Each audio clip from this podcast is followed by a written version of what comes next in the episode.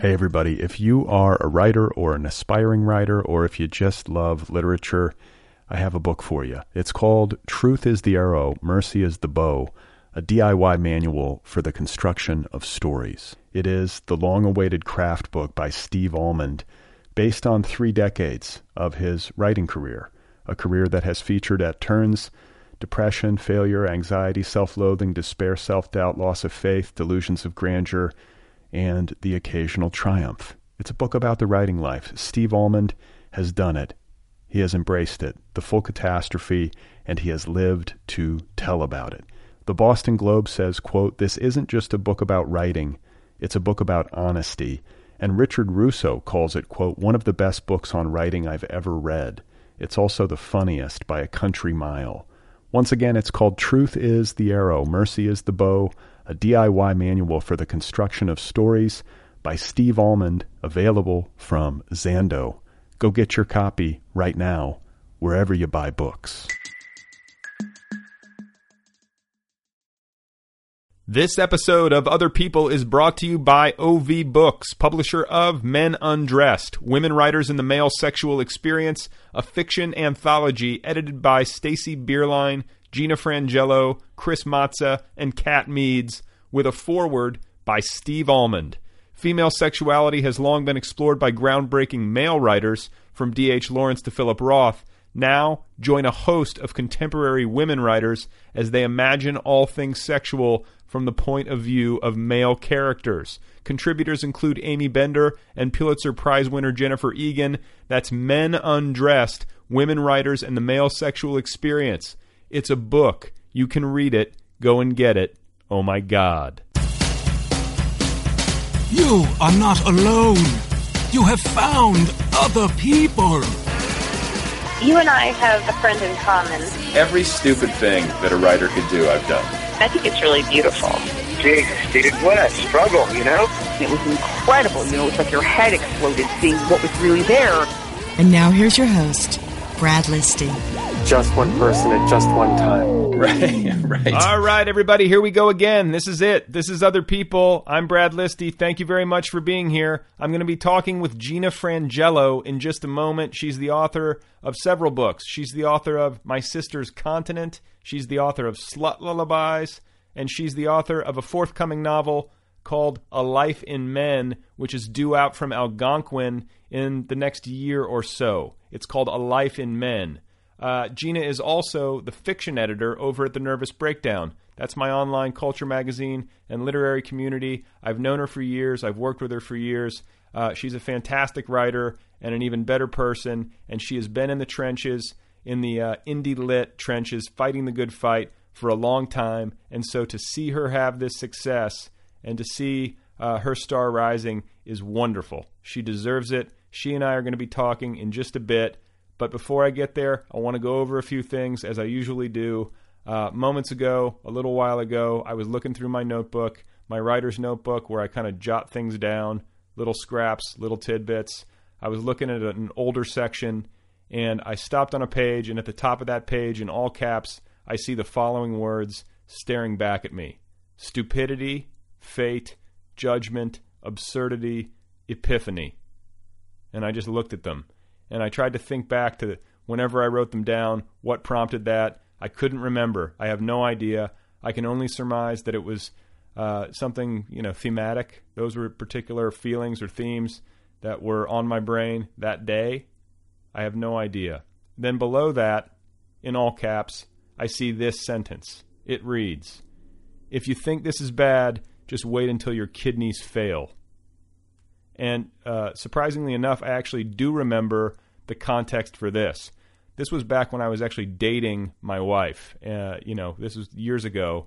We were dating, and I got it in my head that I was going to create a bumper sticker that read, If you think this is bad, just wait until your kidneys fail. And the whole thing was rooted in my experience of driving around Los Angeles, being stuck in traffic, experiencing road rage, bearing witness to road rage, understanding that traffic in Los Angeles is unusually bad and people lose it. You know, they have an appointment, they have a meeting, they need to get somewhere, they're sick of being stuck in gridlock. All of a sudden, they're driving up on the sidewalk, they're lying on, you know, they're laying on their horn. Uh, things get ugly, and so I figured What if I created this bumper sticker that said, if you think this is bad, just wait until your kidneys fail? Maybe that would provide some levity. Maybe that would provide some perspective. Maybe people would see that in the midst of some sort of freak out and it would help them reframe and they would suddenly have a better idea of how to deal with their day. I don't know. I'm the kind of person who's capable of believing that he's going to make a lot of money with something like that. Uh, I never did follow through, though. I never did make those bumper stickers. Maybe it's something I need to do. I don't know. Uh, anyway, I, I want to get on to some email. I've been getting a lot of really kind emails, and I want to thank everybody uh, who sent me something. I appreciate it. I read them all. I try to respond to them all, and uh, you know, I apologize for not being able to get them all in the air. But you know, I, I have a hard. I can't just sit here and read nice emails over and over again. It makes me feel silly. But please know that I appreciate it. So I am going to read a couple just to uh, you know give you a sampling. Uh, I got this email uh, just a couple of days ago. Dear Brad, I listened to that Megan Boyle interview, and now I feel terrible about calling her an idiot. I mean, she may be an idiot, but now I want to adopt her and make everything okay for her forever. Not that I would be able to do that, but man, heartbreaking. Signed, Roger. Uh, he's referring to episode 13, my interview with Megan Boyle. Uh, not an idiot at all, sweet girl, and uh, you know, but I do understand you do kind of want to uh, take care of her after listening to that interview. That's the way I felt. I wanted to like make her some soup or something. Uh, so the next email, dear Brad, I had a long commute between my workplaces in western Montana last week. Knowing it would be a lengthy drive, I loaded up the iPod with other people. Starting with the Jessica Anya Blau episode, I worked my way through three and a half shows. The mountains rushed by on my left, the rivers on my right, but for the first time I didn't pay any attention to the scenery. I was there with you, eavesdropping on some of the most invigorating, provocative, and candid conversations I've heard in a long time. For one thing, I'll never look at a garbanzo bean the same again. This is one of the most exciting things to happen in our little corner of the literary world in quite some time. I will be tuning in week after week. Uh, signed David. Uh, his his comment about the garbanzo bean that uh, that has to do with the Jessica Anya Blau episode. If you haven't listened to it, listen to it. You'll know what he means. And finally, uh, dear Brad, I'm 26 years old and stuck in a job I hate. My parents are advising me to stay in said job. I work at a credit union and I want to leave the shit job and go back to school to get my MFA. I'm a writer and I know I'm a writer. Despite being exhausted from long days, I'm up early, writing before work, and working on the weekends and so on, but the grind of making a living is wearing me down. I feel like I should make the leap, but I'll have to take out student loans to do so. Or I can just keep writing an hour a day and hope that will suffice. I'm stuck. I hate my life. Tell me what to do. Signed, Alexandra.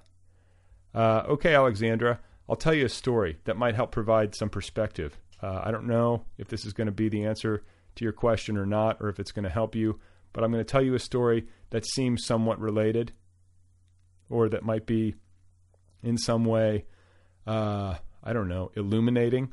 So I'm going to tell you a story about Hitler. And I know I've talked about Hitler once before on this program.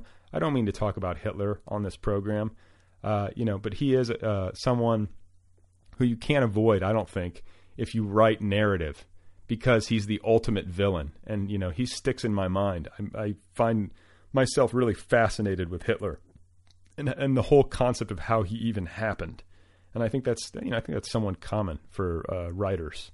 How can you not get stuck on that guy? How did that How did that happen?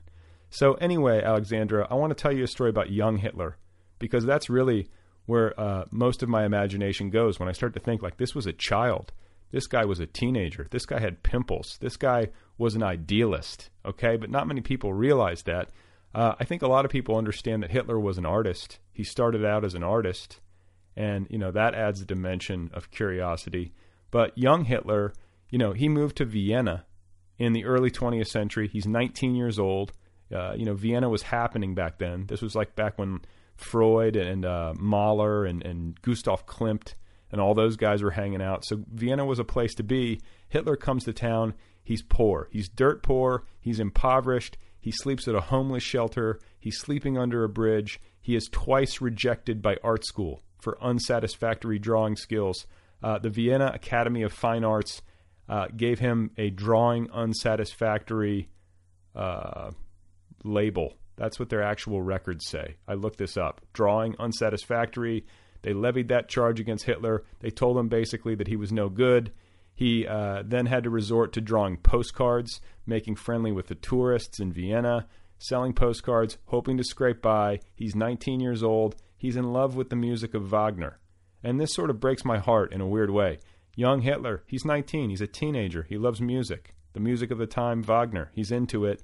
His favorite painter was a guy named Eduard von Grützner, okay, who was like this genre painter of uh, like drunken monks, jolly, like happy, drunken Bavarian monks.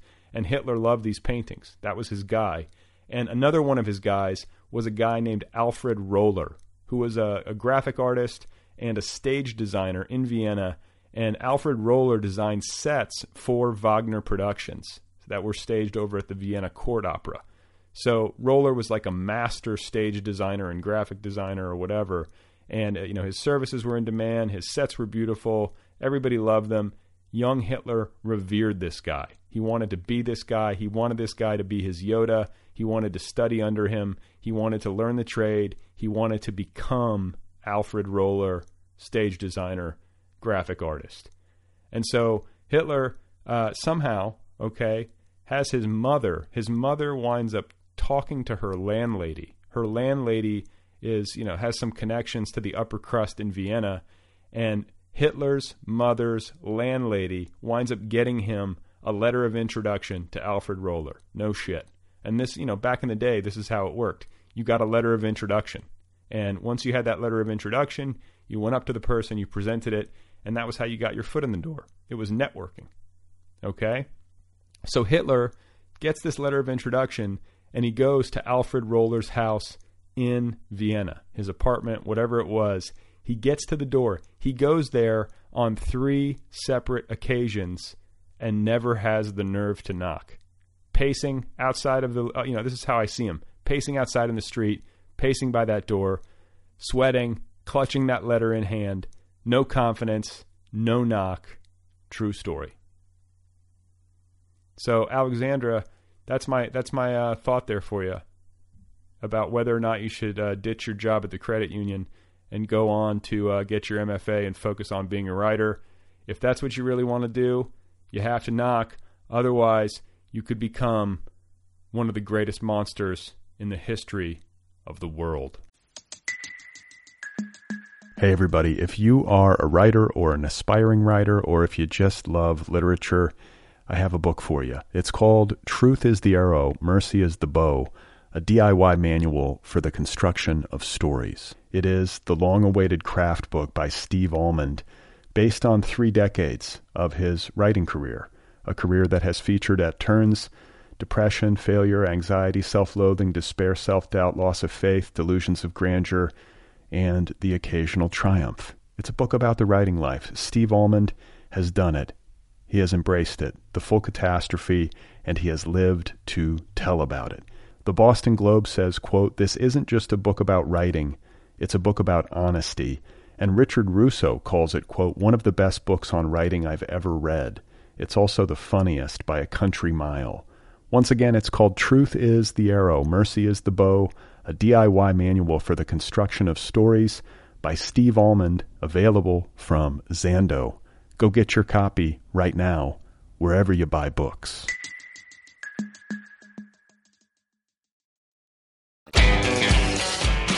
Gina, Hi.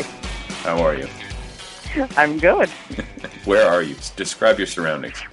Um, I'm in my living room, um, which uh basically I'm in my house while it's empty, which is a rarity. so so it's uh it's quiet here for once who maybe have never spoken to me on the phone before when my house is quiet. Well, yeah, and I should say that I'm, I'm talking to Gina Frangello, author of books like My Sister's Continent and uh, Slut Lullabies, the critically acclaimed Slut Lullabies, uh, and uh, you know, founder of Other Voices books. Is that correct? I don't want to Yes. misspeak. Yes, yes, that's And- correct. And yeah. just sort of like a, and, and a, and a college uh, professor and a mother of three children and just all sorts of stuff. And and as you're speaking about your home in Chicago, uh, just to give listeners kind of a, a clearer picture of what we're talking about, you've got this this full house, and you also have your father living. And my mother, my parents. Your yes, parents. Uh, there are seven of us in the house, um, and two cats. Um, basically, we live we live in an area called Roscoe Village. It's about a mile and a half west of Wrigley Field. Um, for people who maybe have only been to Chicago to see a Cubs game or something, and um, and it's it's a really cute residential little area and the houses are really old here so we live in a really old house and um it's a two flat and so my parents live downstairs from us but we pretty much converted the back of the house so that it's not exactly really a two flat like a staircase runs right from our house into their house um without having to go outside so Well, but So, that's yeah, good though. I mean, like. I, I've read stuff about this where like, you know, it's good to actually have family close and to have that uh, that tie uh, maintained or to have it be strong. And like back in the old days, like not to date, Oh, yeah. not to date you or make you seem Amish or anything, or but you know, I think there's something to that, like having extended family close and having, you know, I sort of do sometimes have this fantasy of. What if my like? What if my entire family all lived on like you know within a mile radius of one another? What would that be like? Well, that of course. I mean, you maybe did grow up that way as well. Um, I mean, because you know, being in Wisconsin. But I mean, I did grow up that way. My one of my grandmothers lived upstairs from me. My dad was one of seven brothers. They all, you know, the ones who were still living, like their relatives, all lived really close by. I had something like 50 cousins right in a, you know, a, about a four block radius. You're and um me. no, it was really crazy. Um, I mean, it was great. You know, when we knew everybody, everyone had, you know, pretty much been born in that neighborhood. Their grandparents had come over from Italy, and you know, then their parents were born in the neighborhood. They were born in the neighborhood, so it was very much like a small town. None of the women knew how to drive because, um, you know, Italian women of that generation, it wasn't really common to drive. Well, no, And, this, um, this is. I'm going to stop you there because this is fascinating. My uh, I come from a my Listi is Sicilian. Oh, okay, okay. Yeah. So my dad's dad, uh, you know, his his father. So my great grandfather came over on a boat from Sicily uh, with my great grandmother. They were on the same boat, and he was by himself, and he was 15 and didn't speak a word of English. Or something like that, and, and then she was with her parents, and they met on the boat, and then wound up getting married. But Oh, that's awesome. yeah, so my my grandfather, uh, grandpa, you know, pops, we called him. Uh, you know, he married my grandmother, uh, Rita Dugas, who was French, you know, of French origin, and she didn't drive, and she she wound up wanting to drive and wound up teaching herself how to drive by stealing the keys to his truck and like just taking it out, you know. Yeah, it's uh my mom learned how to drive basically when she was about 70 years old because my father um stopped being able to drive. He had gotten into an accident because he's got a drop foot and he can't control the movement of his foot very well and um his foot was down on the accelerator and he couldn't get it off. Oh, great. And he had to end up running his car into a pole to avoid hitting people. Sure. And um after that he wouldn't drive anymore.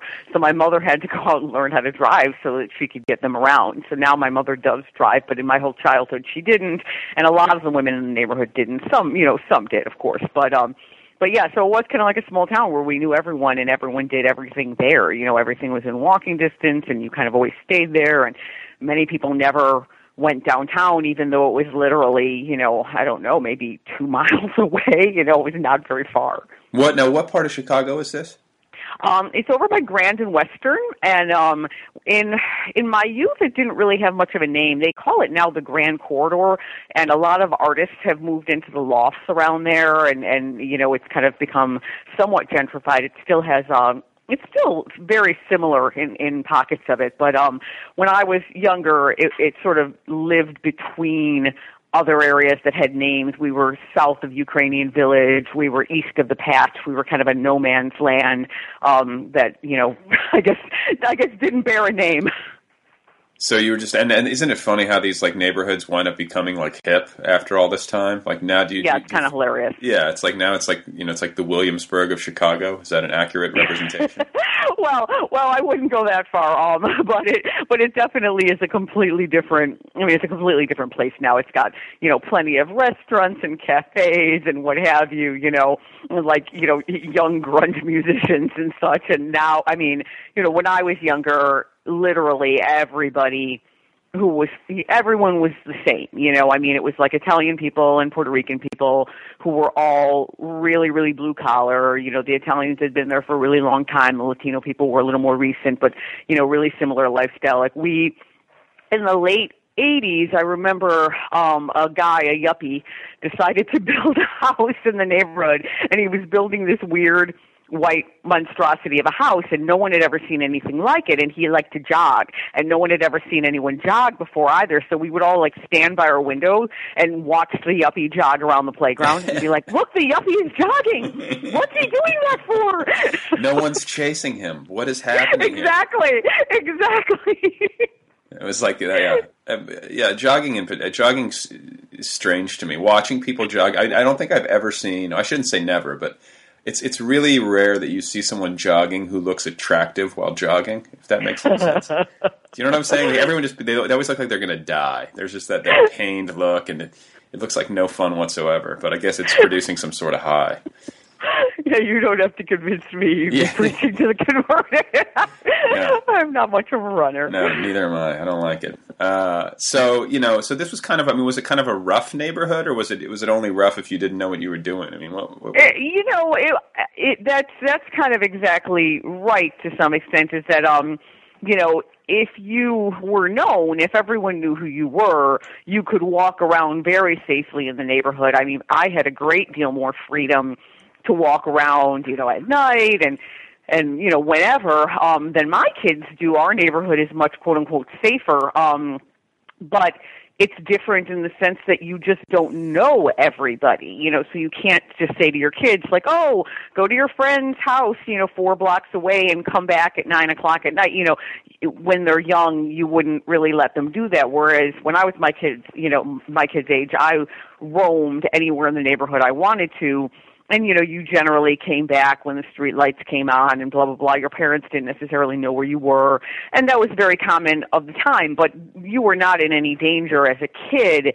You know if you were john frangello's daughter you were somebody else's daughter you know everyone knew who you were. The neighborhood was very unsafe um if you were an outsider. Um you know, if you were the wrong race, if you didn't look like you belonged there, if no one knew who you were, if you looked like maybe you were from a different gang. You know, we had a lot of episodes of violence in the neighborhood where, you know, kids were beaten up or where someone was shot and killed and, you know, that sort of thing. Um, but generally speaking, you know, until until the late 80s, um, it always tended to be an episode of violence at somebody who mistakenly ended up there or came in looking for trouble and if you lived there you felt pretty safe that started to change in the late 80s there were uh there was basically there were several murders um where a few people in the neighborhood were killed accidentally, like sort of in crossfire type situations. And then there started to be a massive exodus out to, you know, the south suburbs, the west suburbs. A lot of people, including many members of my family, fled the neighborhood at that time just got out. So that I mean, like, yeah. Aside from all that stuff, there is something sort of like uh, idyllic in my mind, anyway, about growing up with all this family and knowing everybody, but yet still having access to a bigger city. Like, it wasn't like you were cloistered in some sort of little village in the middle of nowhere. Right. You're in Chicago, but yet, yes, you literally had fifty cousins. That's a lot of cousins. I had I had a lot of cousins. I mean, I probably have more than that now. Um, not not all fifty of them lived within a four block radius. That would be an overstatement. But no, I, there were a lot of us. I mean, I could I could make you a little lineage. Well, no, like this is this is this is like this is almost to the point where like when you became like a teenager and you're going out or you're you know you're you're sneaking into bars or whatever. Like you meet somebody you have to check to make sure you're not related to them. Like, you know. oh, it's so funny. I have I have a cousin who met her cousin accidentally in a bar. Yeah. Did they? yeah, up? that actually happened. That happened to two of my cousins. No, they got in a fight, and then they found out they were related. Perfect. Well, thank thank God. I mean, it could be worse, right?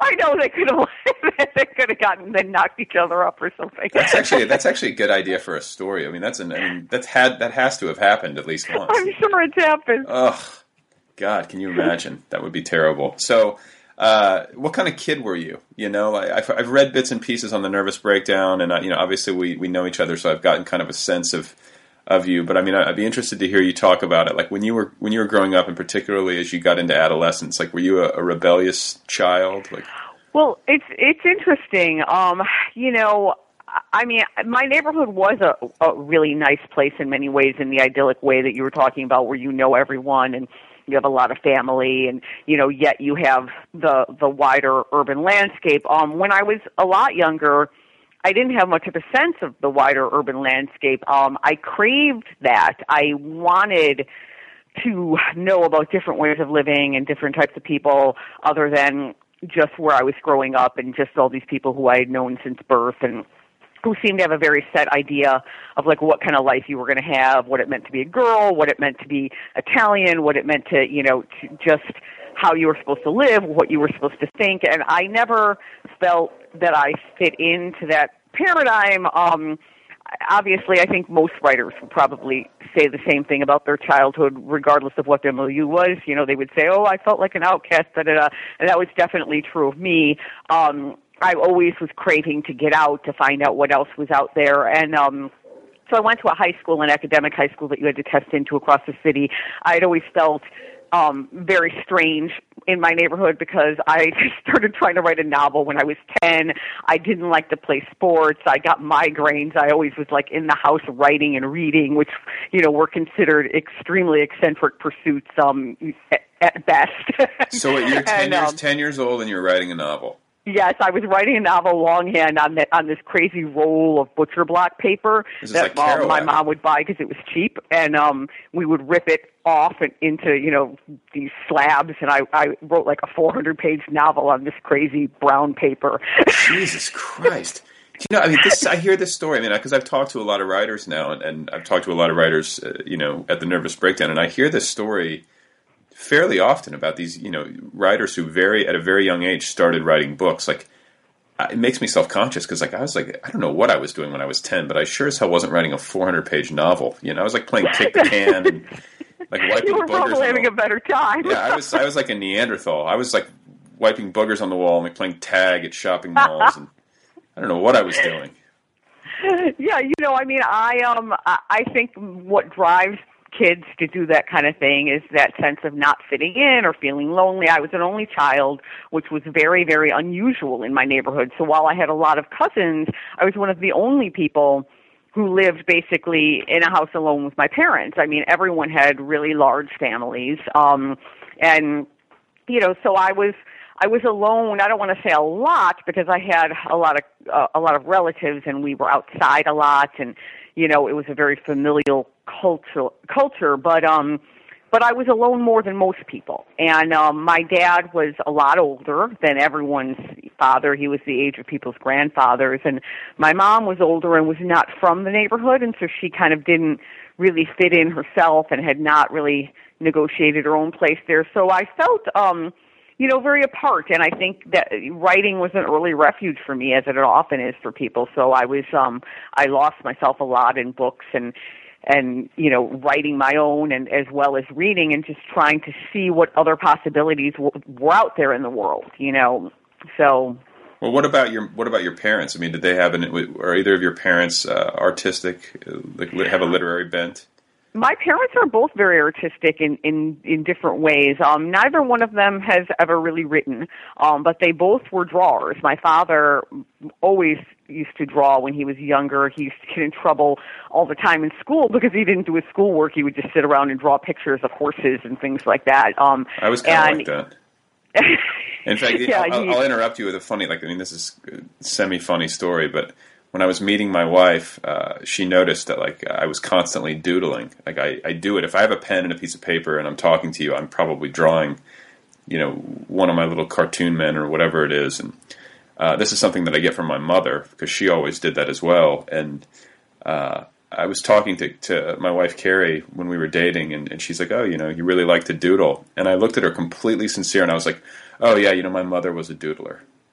And like as if it was like some sort of thing, like a profession, and I don't know, became this running joke. You know, his mother was a doodler. well, my parents were doodlers, and um, yeah, they were always drawing. And my dad was, a, you know, and is a complete jazz freak. I mean, he just loved music when he was younger. His older brother was a saxophone player, and um, you know, kind of introduced him to jazz, and he was so passionate about it. I mean, he spent all his time kind of going to jazz clubs and collecting records and you know, so he was very interested in that world. My mom, you know, she had she was a little more serious about art and she she went further in her education. My father didn't even graduate from 8th grade. He um he left school and started working at a factory when he was like 13. My mom finished high school and she wanted to go to college, but her her family wouldn't send her. But um, she was really interested in art. She was really interested in education. Wanted to be a teacher, but none, that didn't pan out for her. But um, she ended up doing some singing at jazz clubs and um, became a big jazz freak herself. And she and my parents, uh, she and my dad met through through jazz. Basically, they got set up by a a mutual friend um when my father was shooting off his Italian mouth saying how no women knew anything about jazz this guy was like well I know a woman who knows more about jazz than you do and they went on a blind date Wow. Now, how old was your dad? You said your dad was a bit older, so he was in his 30s Yeah. at this point, or 40s? yeah my dad was my mom was 25 and my dad was uh almost 36 when they met and um and by the time I was born my mom was about 36 and my dad was about 47 Oh, wow. So they went. They were ma- they were together for a while before they had. They were together for 11 years. My my mom was thought and thought ever since she was 18 that she was infertile. So they had been together for many many years. Um, no expectation of having kids. Never you know never used birth control. And then all of a sudden there I was. And there you were. And so did you did you get along with them as a kid? I mean, was it was it a Oh good? yeah, Yeah. yeah, yeah. I, I I've always gotten along very well with my parents. I mean, you know, my mom and I went through our period in my early adolescence where all we did was scream at each other, you know, but but I mean, on the whole, I was very very close to them as a small child and, you know, by the time I was in my mid-teens, my mom and I had had, you know, passed that stage already and we were very close again. And um I lived out of state at one point for eight years and then another point for you know a while on and off when when my husband and I were in Europe. And um my mom you know my mom and I were always ridiculous. Like we would talk on the phone for a day and run up these astronomical phone bills. So I mean I've always been extremely close to them. And a lot of people are like how can you stand to live with your parents? But you know and they're believe me they're eccentric as you probably know from TNB you know they're odd they're odd people but I don't have a hard time getting along with them at all. Well, that's good. I mean, obviously, clearly you don't. If they're if they're living with you at this point, then they did something right. I mean, you know. Otherwise, uh, I know I know plenty of people who, you know, the very idea of that would be a, a horror. yes. As do I. And I know plenty of people who living with their parents would be a horror to me, you know. But um yeah, my parents are very cool. They're very cool. They're hilarious on top you know, I mean my dad basically almost everything that comes out of his mouth I'm on the floor laughing, like whether he even means to be funny or not, he's just you know, he's just hilarious. So how old is he now? He's got to be. He is gonna be ninety in uh December. wow, Yeah. that's a good run. Yeah, yeah, it is. Uh he when I was born, he told my mother, "Well, it's a shame I'm not going to live to see her start grade school." You know, and then like every, you know, every so often he'd be like, "Well, too bad I won't live to see her get married." You know, now like literally my poor dad, like literally everyone he knows, like everyone from his youth is dead. Like it, he is like the last man standing, and he was the one who was always sick. You know, he had like two thirds of his stomach removed before I was even born. He was always in uh, the hospital with these hemorrhaging ulcers. Like he's had so many medical problems, and he's like outlived everyone. It's crazy. You know, that's kind of how my grandmother was. She had like she had ulcers and had two thirds of her stomach removed, so she could only drink these very tiny beers. This is my mother's mother. I mean, your dad can't eat huge meals, right? He's got to eat like small portions, or no? You know, he um I mean this happened so long ago that his appetite is is much more normal now. Um when my mom first met him, he was completely skinny. My mom was like he looked like he had gotten out of a concentration camp and he could hardly eat anything. He was never allowed to drink because his ulcers had been so bad for so many years that you know he was that proverbial you know bartender who didn't drink. He owned a bar when I was younger, and um and you know just never touched alcohol. So yeah, he uh but as he got older, he, his stomach seems to have stretched out again, where he can uh he has quite the old man appetite now. Oh, he does. Okay, and he owned a bar but did not drink. That's right. Yes. Like, did, was he ever a drinker, or was this just like he didn't Um, drink? not much. Um, you know, he got sick very young. I mean, he's had an ulcer since his early twenties, and um, and one of the very early things that they told him, you know, was to stay away from alcohol. And um, you know, he had two brothers who were alcoholics, one of whom he owned a bar with, um, and he had seen what it did to them. You know, so uh, and that brother that he owned the bar with passed away um, as a result of rupturing his, his esophagus from so much drinking. Christ. And so, you know, he, uh, you know, I, I think you kind of didn't need to tell him twice. You know, he saw that he was a pretty frail guy. He had come near death a number of times. And, you know, my whole childhood, it would basically be like every once in a while, if we'd go out to dinner, my dad might drink half a beer and he'd get drunk on it and not be able to eat his food. but, but, um, you know, so yeah, no, I don't really remember him ever really drinking.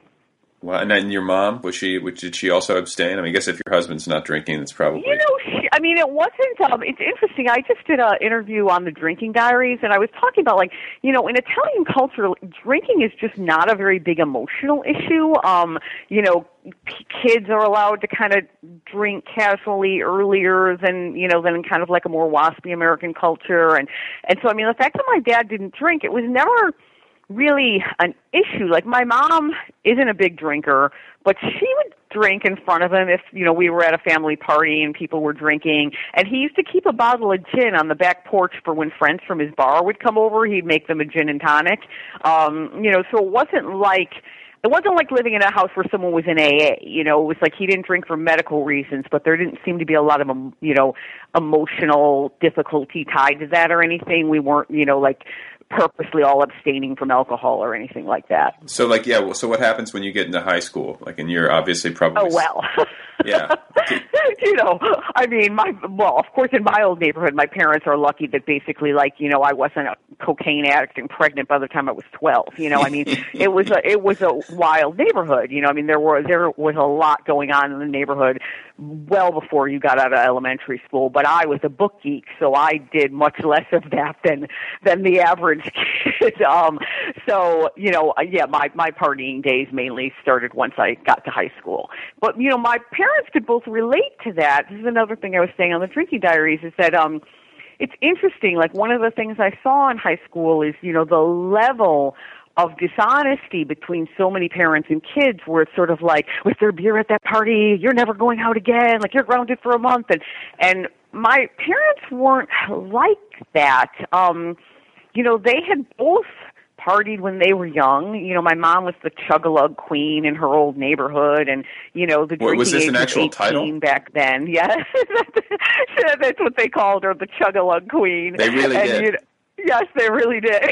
that is awesome. That could mean a, that could mean a lot of different things, by the way. In, in a Oh, I know. Tell me about it. Would that like my poor mom is now, and when she hears this, is going to be like, "Oh, thank you, Gina, thank you." but um, but you know, she she was uh, you know, she was a little bit of a wild girl. And my dad certainly everybody in in the old neighborhood. I mean, my father had done plenty of things, you know, and and so I mean, and at that time, I mean, partly because they were so much older, they had come up in an era where you really were an adult at an earlier age than how we look at it now. I mean, you know, my father had left school when he was 13, was working at a factory. My mom, you know, had moved across the country to California by herself, not for college, you know, just by herself with nothing but a suitcase and no job when she was 18. You know, they didn't tend to look at me when I was, you know, 16 or whatever as being this little kid who they had to protect from everything. Like I, I think they were looking at it through the lens of their own youth. And so they weren't terribly restrictive um which fabulous and now that I'm a parent I'm kind of like holy smoke they trusted me more than I really deserved Right. Well, no, that's interesting though. But I mean, and it turned out okay though. I mean, clearly. yes I turned out okay But- I turned out okay But it's interesting because, like, I came from a background of like this, you know, sort of oppressive, and, and I use the word oppressive lightly. I mean, or to a degree, lightly. Uh, Midwestern suburb where there was a lot of like it was like just say no culture. It was the '80s. Right. It was a lot of parents freaking out about their kids having even a beer, and the cops were, you know, like a, you know, like we were talking about before uh, the show got rolling. You know, the cops were sort of uh, bored and focused on teenagers as, as, sort of like, you know, with an almost it was almost like a pathology. I mean, truly, right. in, the, in the town that I was from, and I, you know, I look back on that, and I look back on, uh, you know, substance abuse education uh, and the substance abuse education that I got, and I always I, I, I kind of shake my head because it was so to me to my mind it was so poorly done. Uh, right. There was no like real honesty about what the different drugs were, and you know all of them were sort of lumped together, and it was put under this you know umbrella that was labeled bad. Absolutely. And as soon as you, as soon as you know, so pot was heroin. Yes, exactly. No, I mean I remember that from the larger culture. You know, I mean you saw a lot of that in the '80s. Um, you know, and and on television, and you know I remember a show on Oprah uh, about you know drunk driving, which of course is a real issue. And I had a friend who who died in a car accident when we were 17. You know, driving drunk, and and were, were you so, in you the know, car? It, but um, but the but the ways of approaching it tended to be really, you know, it, just not anything that would resonate with kids at all, you know, and and that was vastly unrealistic. Um, you know, my parents I don't know. They were my my dad had certainly, you know, he had experimented slash done many drugs, you know, in his life. I mean, that was just a fact of life in our neighborhood. You know, everyone had access to that sort of thing when they were younger, and you know, everyone had tried something at some point. And my mom had grown up a lot more clean cut than that, but like I said, you know, she did her share of of you know wild things too. And so my my parents were always kind of the house where you know if you had had too much to drink and you kind of couldn't go home you know my house would be the house that you could go to, you know, among my friends in high school. Um and my parents wouldn't like interrogate people and ask them a lot of questions. And you know they were kind of just like happy to let you sleep it off. And they had which I do think of as a sort of Italian mindset of like better to be close to home and have us know what you're doing than you know alienate you and have you have to lie to us about everything. And I did still lie to them to some degree. I think you have to lie to your parents to some degree when you're young. It's just a rite of passage, like you have to separate from them. But um but I think I lied a lot less than most of the people that I knew because I didn't have to lie about the trivial things like is there beer at the party? Of course there's beer at the party. You know, you're you're 16, you're 17, of course there's beer at the party. You know, you're like Right. you're not going to maybe tell them everything, but you I didn't have to lie about every small trivial thing. You know, there was an understanding of what life is like for teenagers, you know. And and so it was odd that my parents were the oldest parents, but they had a more instinctive understanding of that. But they weren't those parents, we had a lot of these in my old neighborhood. They weren't those parents who like you know, like a single mom who had had her kids so young that she was trying to be her kid's friend and was like partying with her kids and getting high with her kids and like sleeping with her kids' guy friends. Like we had some of that. Oh, and my parents were so far from that. Like they were a respectable, you know, middle age, like almost post middle age married couple who didn't even drink, you know, so it was like they were permissive, but they were also very staid and parental in their own way. So it was, you know, it was good. Um, I, it, I don't know if there is a perfect way to approach this stuff, but they were good. So what are you going to do? That's a good question. That's coming Brad. up. How far? How far off are you? How far off? Are You my daughters are 11 and um you know they're going into sixth grade and it's really god it's really a very hard question like that you know how much do you tell them about your own youth you know like how how what stance do you take on you know things like drinking things like smoking pot? You know like at what age do you take what stance? You know i mean if i think to myself like well of course i know that at some point they're going to you know do these things like that's a big difference than being like well okay, you know, they can start doing it when they're 12. Like, I mean, you know, you don't want, you just don't know what to, and which was common in my old neighborhood, you know. Um, I, I hope my kids really wait until what is thought of as a more appropriate age to experiment, you know, that more mid high school type of thing that where they're where they're not even really thinking about this stuff in the next couple of years. You know, I that's my hope that that they're being raised very differently, that they have other things in their lives that they're focused on, you know, that they have passion about, um, you know, whether they're more challenged in school, they have more interesting extracurricular activities, you know, they have, they go places, they do things like it's, you know, small town life or really inner city blue collar life, like it can be very stagnant. You know, people turn I think out of boredom, you know, thrashing boredom, having nothing to do. And um, you know, I hope that it's possible for kids interested in that as young if they kind of have more going on and more to stimulate them uh, you know an exciting city and traveling to other countries and you know school that actually seems to matter to them and and you know meets their needs and people who are discussing things with them and giving them an opportunity to you know be thinking people and have an interesting life um but we'll see if i'm if i'm just deluding myself. well, I mean, it's like it's so funny to hear you talk about like you know how life can become staid and boring, and uh, you know I don't know if I know anybody who didn't feel that way, regardless of where they grew up, about the place that they grew up. I could be yeah. wrong. Maybe there are some exceptions, but like you know, I'm from. uh Is that your phone? Brad, yeah, it's my daughter. Actually, can you pause for one second? Is that okay? I'm, I'm like totally sorry. So, uh, no, but I was just talking about how people, no matter where they're from, tend to uh, sort of at some point in adolescence feel like it's the biggest drag ever. Yeah. And I'm trying to I'm trying to think on uh, maybe some of my friends from Colorado, maybe some friends from California. Uh, you know, because I, I am from Indy. I, I went to high school in Indiana, and like right, you, you right. grew up in Chicago. Like you had Chicago. Yes. Like I'm from a suburb north of Indianapolis. Like if I would have lived in downtown Indianapolis, it still would have been, you know. I mean, so like whenever people are like, "Oh, it was such a drag," and it's like, "Where were you?" It's like San Francisco. It's like, "Oh no, no, no, no, no, no." You don't get that. You don't get that.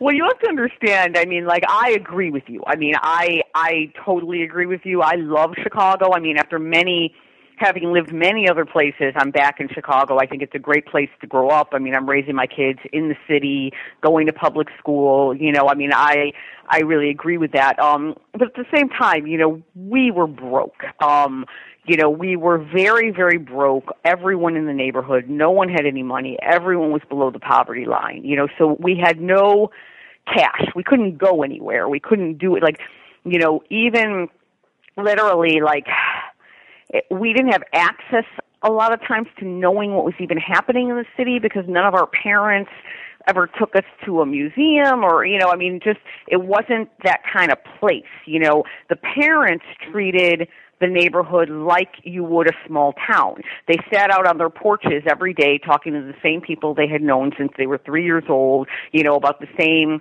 like small town gossip, you know, small neighborhood gossip, eating their lupini beans and like, you know, their coffee cake in their house dresses and like not knowing how to drive and that was it, you know, and I remember when I got to be about 12 and finally starting to really take the bus downtown to the water tower in Michigan Avenue with my friends and how unbelievably exciting that was. I mean, it was incredible. You know, it was like your head exploded seeing was what was really there.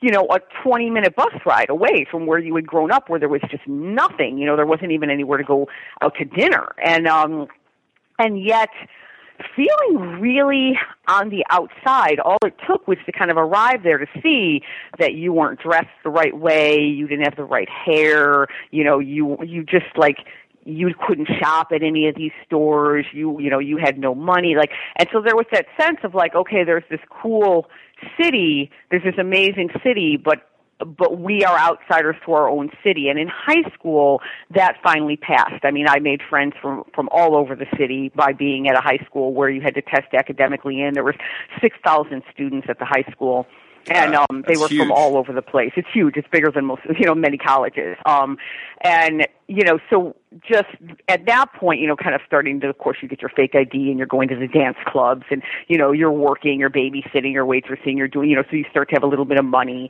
and you know going to parties and going to the beach and doing these things with your friends. Like at that point i mean i was no longer bored. Like in high school i was not bored at all. In fact i i'm often you know, the weirdo at the party who's like, "Oh, I loved high school." You know, everyone's like, "High school, hell! Like if you liked high school, you're a fascist scum." You know, and it's like, no, you don't understand. Like high school for me, you know, it was like I'd been sprung from prison. I mean, it was like I I had access to this whole city and I was meeting people of all different races and ethnicities and religions and economic groups and you know seeing what my city had to offer like my my head was exploding with excitement in high school you know but when I was younger I was in Chicago but it, I didn't feel like I was in what I now know of Chicago Yeah, well, sure. No, that makes sense. And then, you, you know, you leave high school and you go off to is it Wisconsin? I went off to Madison. Um, I went I went out of state to school. Um, I really, you know, I, I, no one ever left.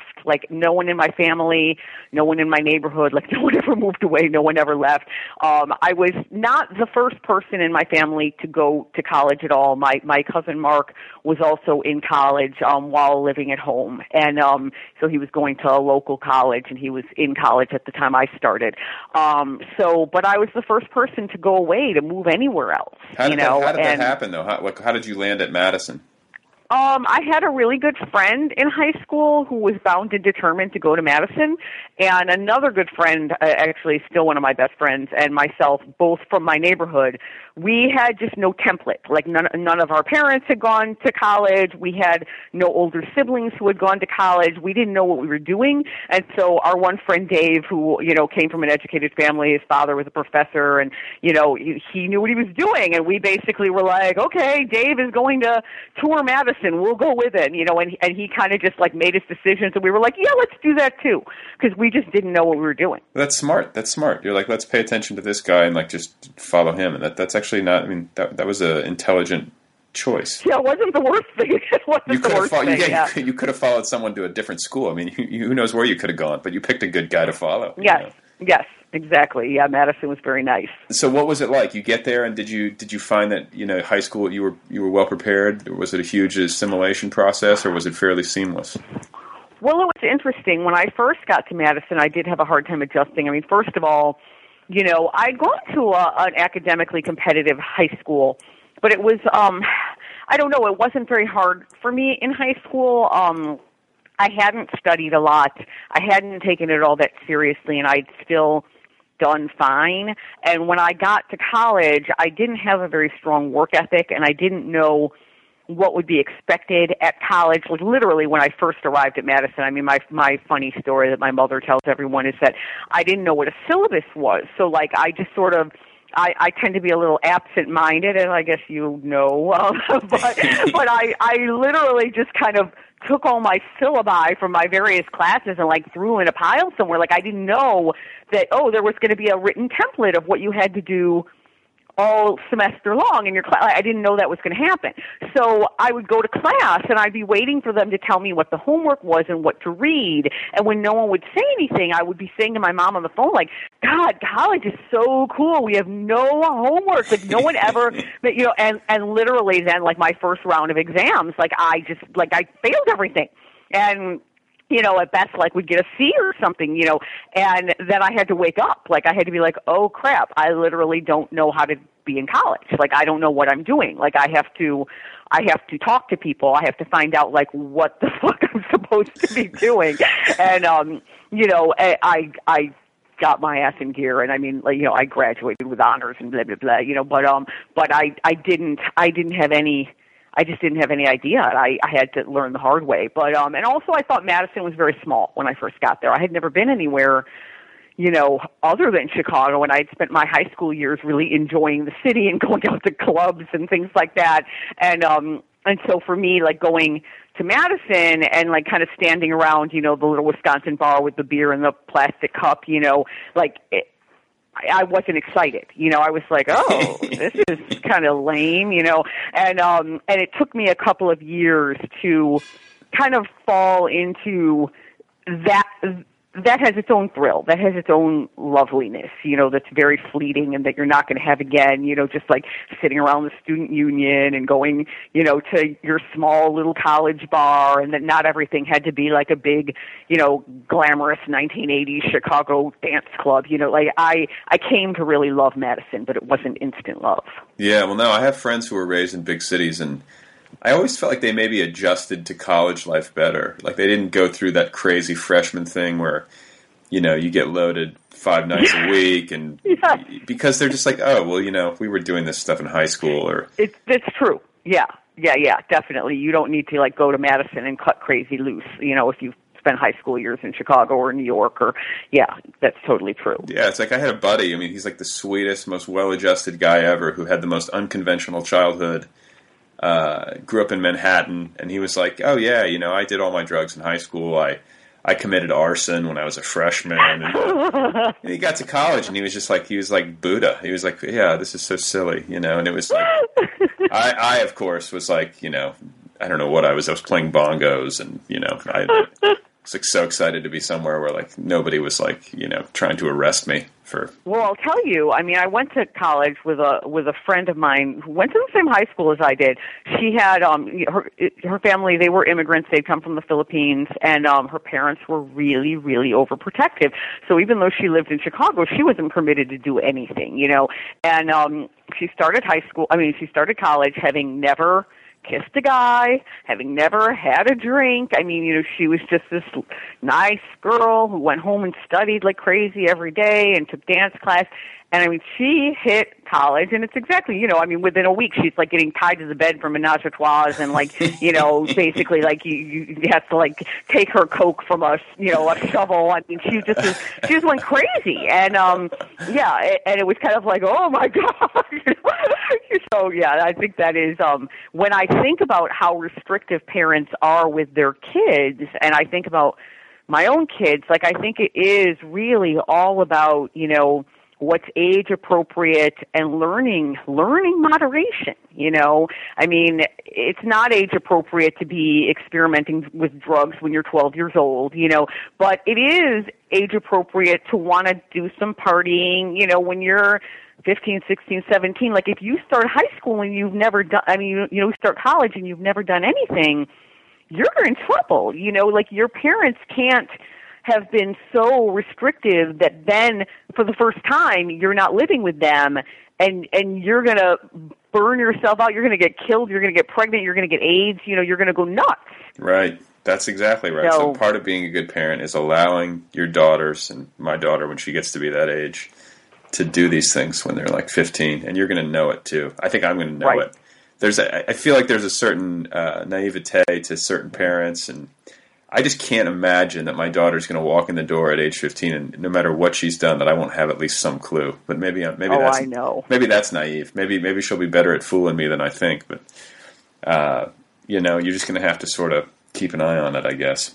Yeah, you just have to. I mean, you have to, and and it's like, but it is interesting. I mean, I um, I definitely notice, um, you know, the the parents that my kids are growing up with. I mean, they're really good parents, but they are probably a little more restrictive and a little more overprotective than I am. Most of them did not grow up inner city, um, and you know, have a lot of fear about the crime in the city, even though, of course, the crime rates are way lower in Chicago now than they were when I was a kid. Um, but you know, like, in, just in terms of not really even wanting their kids to kind of walk home from school by themselves yet, or you know, like not wanting them to like say you're at a mall or something and and you know, like separate for a short period of time where they can then I mean they all have phones, you know, they can text you and say like I'm at this store, you know, can we meet in 20 minutes? Like I I'm at this club. I did, you know. I mean, obviously, hopefully not that yet, but you know, I mean, I I tend to think it's good to give your kids a little freedom in those small doses, but um, but I'm finding I have to be careful. I can't permit any freedoms um when the kids have other kids with them because it's generally not okay. It's not okay with the other parents. Sure, sure, sure. Yeah, no, I mean that's that's the other. That's got to be sort of strange too when you have responsibility for somebody else's kids. It's, Yeah. hard, it's hard enough just to keep track of your own. Then all of a sudden you got somebody else's kids and their their set of rules that you're supposed to adhere to, and yeah, you have to be very. You have to definitely. You always have to err on the side of caution. yeah. Well, so getting back to Madison, did you did you major in English? Um, I did not. Um, in my opinion, only people with trust funds should major in English. I was, I was basically like, yeah, what would I do with that degree? I majored in psych. Um, I had a whole plan of how I was gonna, you know, I was gonna get my PhD in psychology and have a private practice. Um, you know, I, I probably said on TNB at some point, like literally the only writer I had ever known growing up was an unemployed guy who lived in my parents' garage and um like had ants all over his floor and had never published a book and he died young. He was a drunk. You know, I mean, he was a very smart man. Actually, he was a very nice guy, very close friend friend of my dad's. It's a common but, um, story. You know, it was not a, a role model of wanting to be a writer. I mean, I started college with my parents making less than ten thousand dollars a year.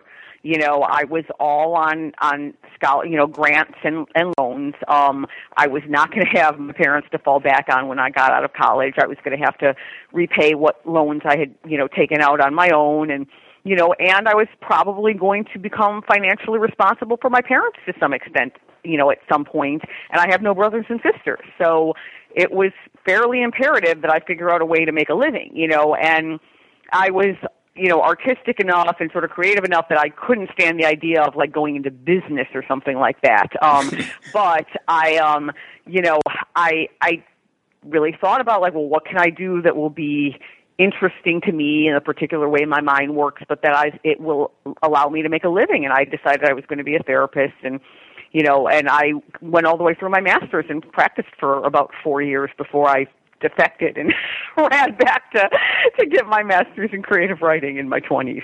So now, what kind of therapy? I mean, was it what was your specialty? Um, I specialized. Uh, basically, I worked um, for the years that I worked. I I worked at a battered women's agency. Um, so I I ran groups and did individual counseling, and I also did a lot of just kind of any kind of troubleshooting where I would take people, you know, to get their food stamps. I would take people to get their restraining orders. Like I kind of did, you know, whatever was needed. Um, and then the next year, I opened a women's wellness center at a hospital in a prison town in Windsor, Vermont. Um, and so I was mainly seeing uh, some female guards, mainly like uh, women who had moved to that town to be close to boyfriends, sons, fathers, um, and you know who were in the prison.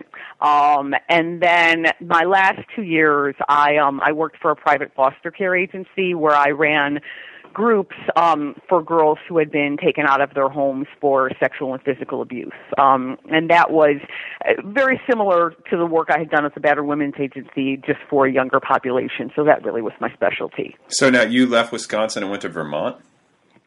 Yeah, I met David um, out in, in Avignon, France in 1990 when we were both traveling.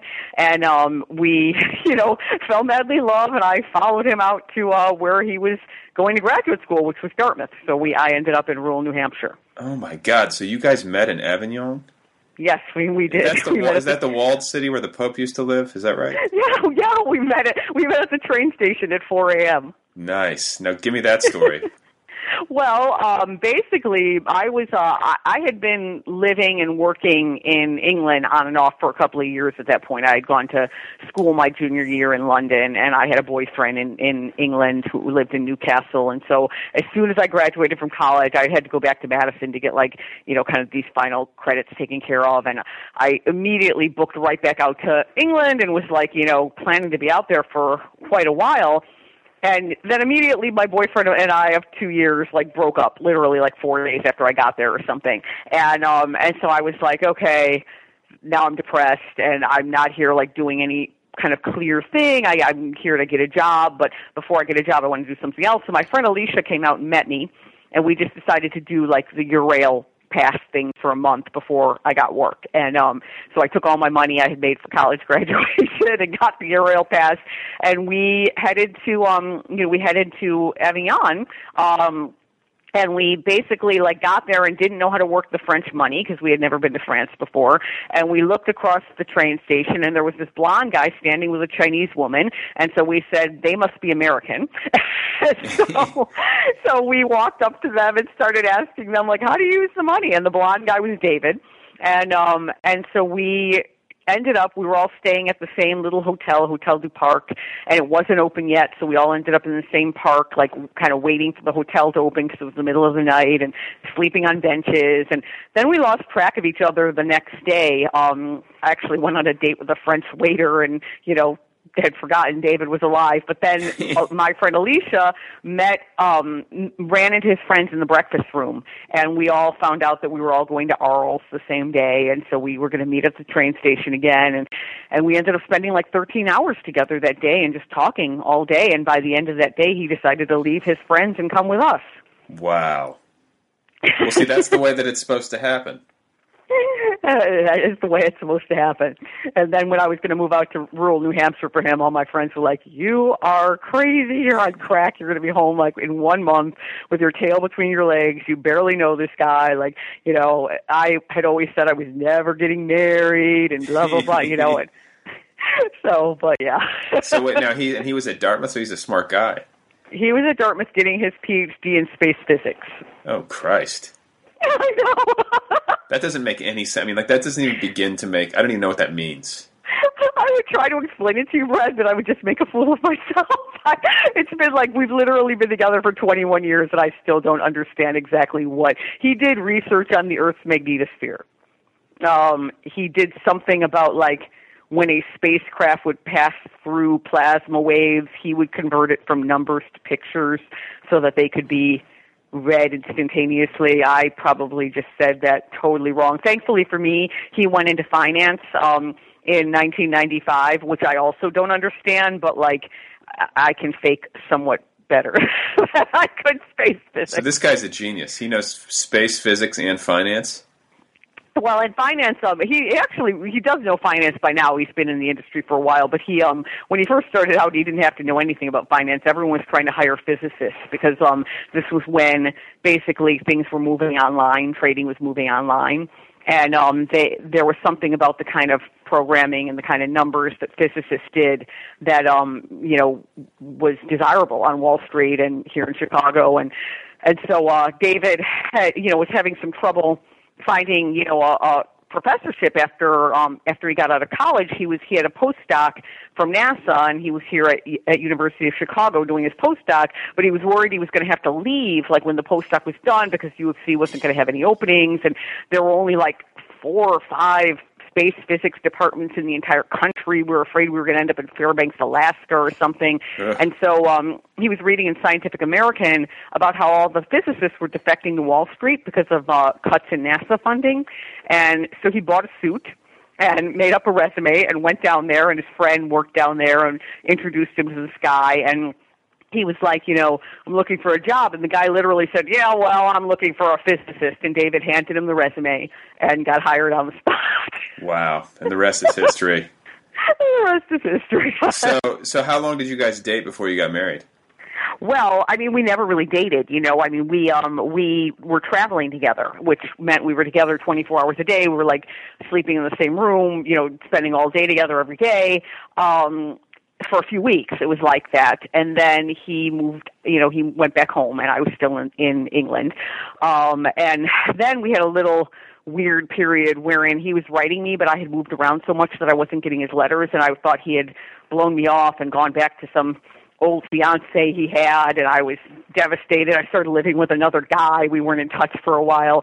And then one day he called me in the middle of the night and um he had tracked down my number through our friend Alicia.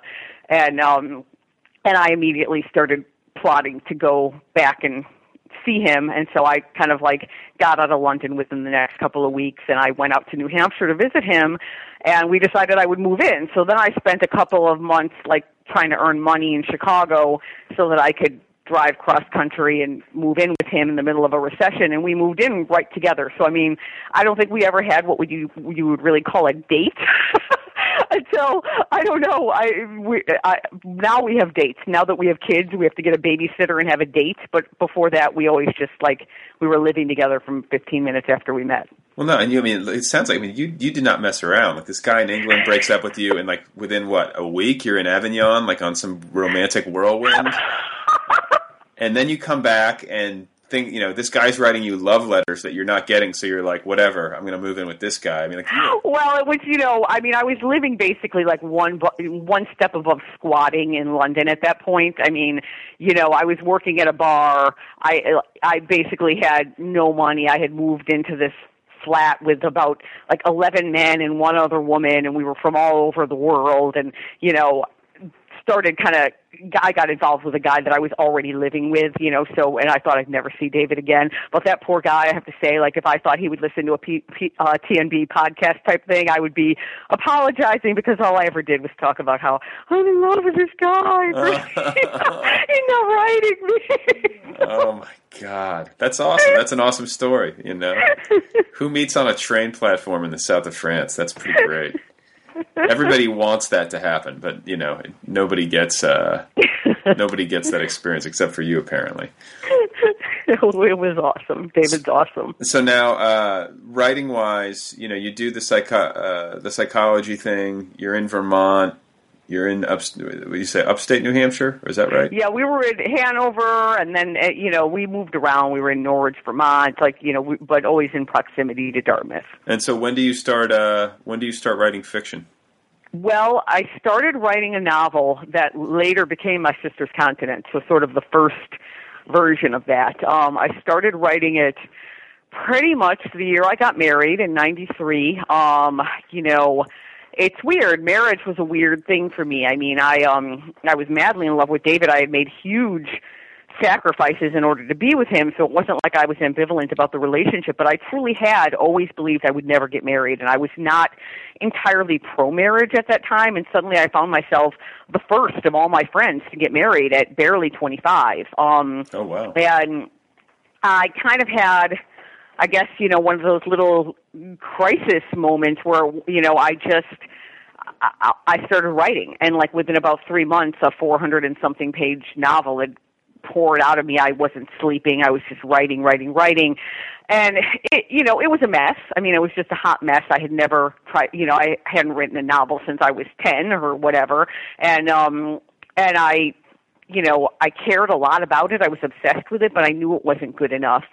And, um, I had called in sick a ton to, you know, to, to work on it and blah blah blah. I was just obsessed with it. And David eventually convinced me that I needed to take some time and really, you know, get it workshop, get people to look at it. And so the plan was that I was going to go back to graduate school for creative writing once we moved back to Chicago after his program was over. And I was going to do that for two years and then go back to being a therapist. But um you know, I never went back. I started working at Other Voices magazine. I started teaching. I started a PhD program. I started writing another novel. You know. but you know what? It's all it's all sort of. Re- you're, wait, are you getting your PhD or do you have your PhD? No, I um I I went basically all the way through the program until it was time to do the tests and um and then I stopped. I um I I wasn't really after the degree. I was after like the student lifestyle. And by then I was already teaching um at Columbia College and I was already had a draft of a novel and you know was looking for an agent and I just kind of lost motivation. So I I got my masters and I I was sort of one of those everything but dissertation type PhD people. Gotcha. Gotcha. So uh I feel like the the things that you do, though, I mean, all of it's related. Having a psychology degree seems to be one of the more compatible degrees to have with a writing career. Well, yes, definitely, right? definitely. I mean, and and then also, especially since you teach. I mean, I've taught creative writing before, and um, you know, it's essentially like you're everybody's shrink to a degree. Oh, totally. I mean, you know, some some workshops more than others, but yes, I mean, it, it comes in handy to have been in a room full of crying people at some other time in your life. Yes. oh man! So one of the last things that I uh, wanted to talk to you about, and I think is fairly interesting, is like you know, in your writing, uh, you know, you really deal in a frank way with sexual issues uh, or just sex in general, and um, I find that that's not always the case, or is often not the case in writing.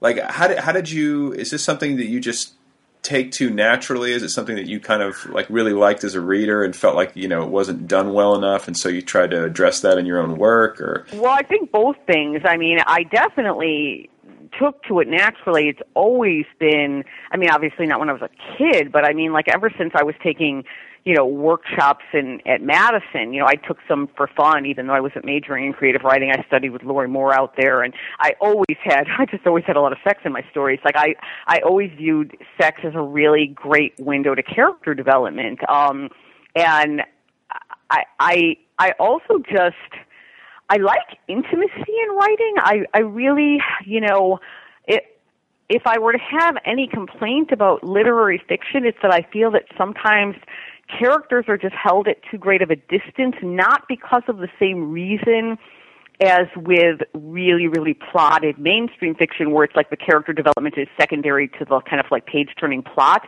but more out of like a weird sense of politeness, um, where sometimes like things just don't get messy and intimate and raw enough in terms of what really is motivating character or what makes the character tick. And I think about writers who I love, like whether it's Mary Gaitskill or or even like a contemporary like Steve Almond, you know, and it's like the thing that I love about you know my favorite books or my favorite writers tend to get very, very messy and up close and contradictory and personal with their characters. And I feel like you know, while not everybody on the entire planet is obsessed with sex, and so if all you ever write about is sex and, and every single character is equally obsessed with sex, that would be ridiculous. But I do feel like a great deal of people on this planet think a lot about sex. You know, sex is really important to people. Um, you know, the getting it, the lack of getting it, the, you know, keeping it hot, it not being hot, or, you know, just past demons around it. And so I've always just been drawn to what we can learn about people through their own I guess their personal sexuality, but also how we what we can learn about people and the power dynamics between them um, in terms of how they interact with one another sexually. So that's always been something that I've been really, really, uh, I guess that I've taken to as both a reader and a writer. Um, and I I don't think that I really realized um, until much later kind of how much I do it. Recently, somebody referred to my work as like the love child of Mary Gaitskill and Philip Roth, which I love. That's like I, I want that on my my you know headstone. but um, but yeah. So I guess um, it's interesting because I don't tend to think that my work has actually all that much in, in terms of sex scenes in it. There's not a lot of this goes there, you know, like his hot throbbing blah blah blah. You know, it's it's more a preoccupation with like the psychology of sexuality. I think. Well, that's what I was going to ask you because it's like I think writers often resist uh, writing sex scenes because of the difficulty of actually writing the sex scenes. You know how to do it well. Right. There is, of course, that award for like the the worst sex writing, Yes, I know. which is hilarious. I mean, you read this stuff, and it's by guys like Philip Roth, or you know, they're they're Yes. and you read this stuff, and it's and it's like laugh out loud funny because it's so embarrassingly bad, or it sounds so bad when it's read aloud, or whatever. And you know, so the question you know becomes, how do you do it well? Like some writers can write about sex and do it in a direct way, or do it in a way that isn't, um, you know, embarrassing or fun, or do you know you know what I'm saying? It isn't silly. Yes. And then other writers try to do it, and they're really gifted writers, and it doesn't work. Like, what works? How how do, how do you do it? Well, it's interesting. I mean, you know, I think it just has to rise so much from who you're writing about. I mean, that to me, like, if you're close enough with the character, I mean, a, sex scene often is embarrassing or awkward or disturbing. It's not always just sexy and and fun and hot, you know, but but it's not like you, the writer, should be so. Oh, I'm, oh, what am I going to say next? And like, oh, I'm so embarrassed. You know, it, it's like it should be like that person having sex. You know, so if that person is an awkward, embarrassed person, you know, like, or I don't know. I think you just have to be so caught up in in the moment. Uh, which is what's required of writing any kind of scene, right? I mean, certainly like any type of really emotional or really pivotal scene, you have to be you have to be right there with the character. You have to believe you are the character. You have to not, you know, like if your phone rings and and you have to speak to someone in your real life, you have to be like, who the hell are you? You know, because the real world lives inside, you know, this computer screen or you know this piece of paper and so I don't know. I just I haven't had a hard time um getting lost in that, but I think very little of what I write in terms of of sex could be called erotica, and maybe if I were trying to make it really hot, I would have a lot harder time. Yeah, maybe that's it. That's it. You know, it's like trying to write something that's actually going to turn somebody on, but this is just like real sex. Is that is that exactly, exactly. real disappointing sex? just you know yeah it's uh i mean sometimes it turns out better than you know than i expected as a writer and my characters like have more chemistry than i thought they were going to have going in but usually i don't know i guess i would say like if the sex is perfectly functional and and great and everyone's happy about it then probably that would be the sex you least needed to write because you know we're all kind of familiar with what that's going to say you know it's usually like it's usually when something goes awry that you would want to, you know, put it down. It's that Janet Burroway phrase of only trouble is interesting in fiction. So like only trouble is interesting in bed in fiction too. so, Sure, it applies everywhere. So Well, it's been a, a great talking with you. I will, uh, you know, uh, think good thoughts for you and your novel out there in New York in the summertime. thank you, thank you. Oh my gosh, just- well, this sounds like it's going to be a really fun series. I'm uh, I'm looking forward to hearing uh, what you've got what you've got up next. Yeah, no, it's fun. I'm like I like talking to authors and, and talking to them about more than just the book stuff, you know, because a lot of them have like you, a lot, of you know, really interesting backgrounds and they're falling in love at train stations in France. This is the stuff I want to know, you know. I think people I think people want to know this and I, I also think that um, you know, writers don't get enough credit for being good conversationalists, so hopefully we're addressing that. it's true. Yes, we're supposed to be like an introverted, antisocial lot. Yeah, it's like, you know, like we're like all cutting ourselves and like can't communicate at all. and we all hate each other. Yeah, exactly, exactly. So well, anyway, thank you, Brad. Yeah, no, it's great talking to you. All right, I'll talk to you later. All right, bye bye. Okay, everybody, there you have it. That's the program. There is Gina Frangello for an hour or a little bit more. She's a joy to talk to. If you want to track her down on the web, go to ginafrangello.com. Her first name begins with a G. Her last name is spelled F R A N G E L L O. You can find her on Twitter at Gina Frangello. Uh, this program, it has a website, otherpeoplepod.com. It has a Twitter feed at otherpeoplepod. You can find uh, the show on Facebook if you're a Facebook person. And if you want to email me, it's letters at otherpeoplepod.com. Uh, and here I'm going to make my little pitch. If you like the show, if you're enjoying it, if you're getting something out of it, if it is enriching your life in some sort of meaningful way, and you want to help support it, help me keep the lights on, help me keep it going, please sign up for the Nervous Breakdown Book Club. It's a simple thing to do. You just go to the thenervousbreakdown.com, you click on Book Club in the menu bar, and you sign up. It's $9.99 a month. It's less than the cost of a movie ticket per month. And in exchange, you get a brand new book delivered to your door every 30 days. So you get something for it. It's not just a cash giveaway. You get a brand new book every 30 days for less than the cost of a book. It's a good deal. And better yet, every single author in the TNB Book Club I will be talking to right here on this program. So you can read the book and then listen to my conversation with the author or vice versa, whatever your druthers. Uh, I would certainly appreciate it if you can swing it. So, closing thoughts, uh, you know, looking through this notebook again, I find that I wrote down that Hermann Hesse was once a patient of Carl Jung. There's an interesting factoid. Hermann Hesse, the guy who wrote Siddhartha, once a patient of Carl Jung, the famous psychoanalyst. And I also wrote down uh, Billie Holiday died with $750 taped to her leg. So that's an odd one, sort of sad.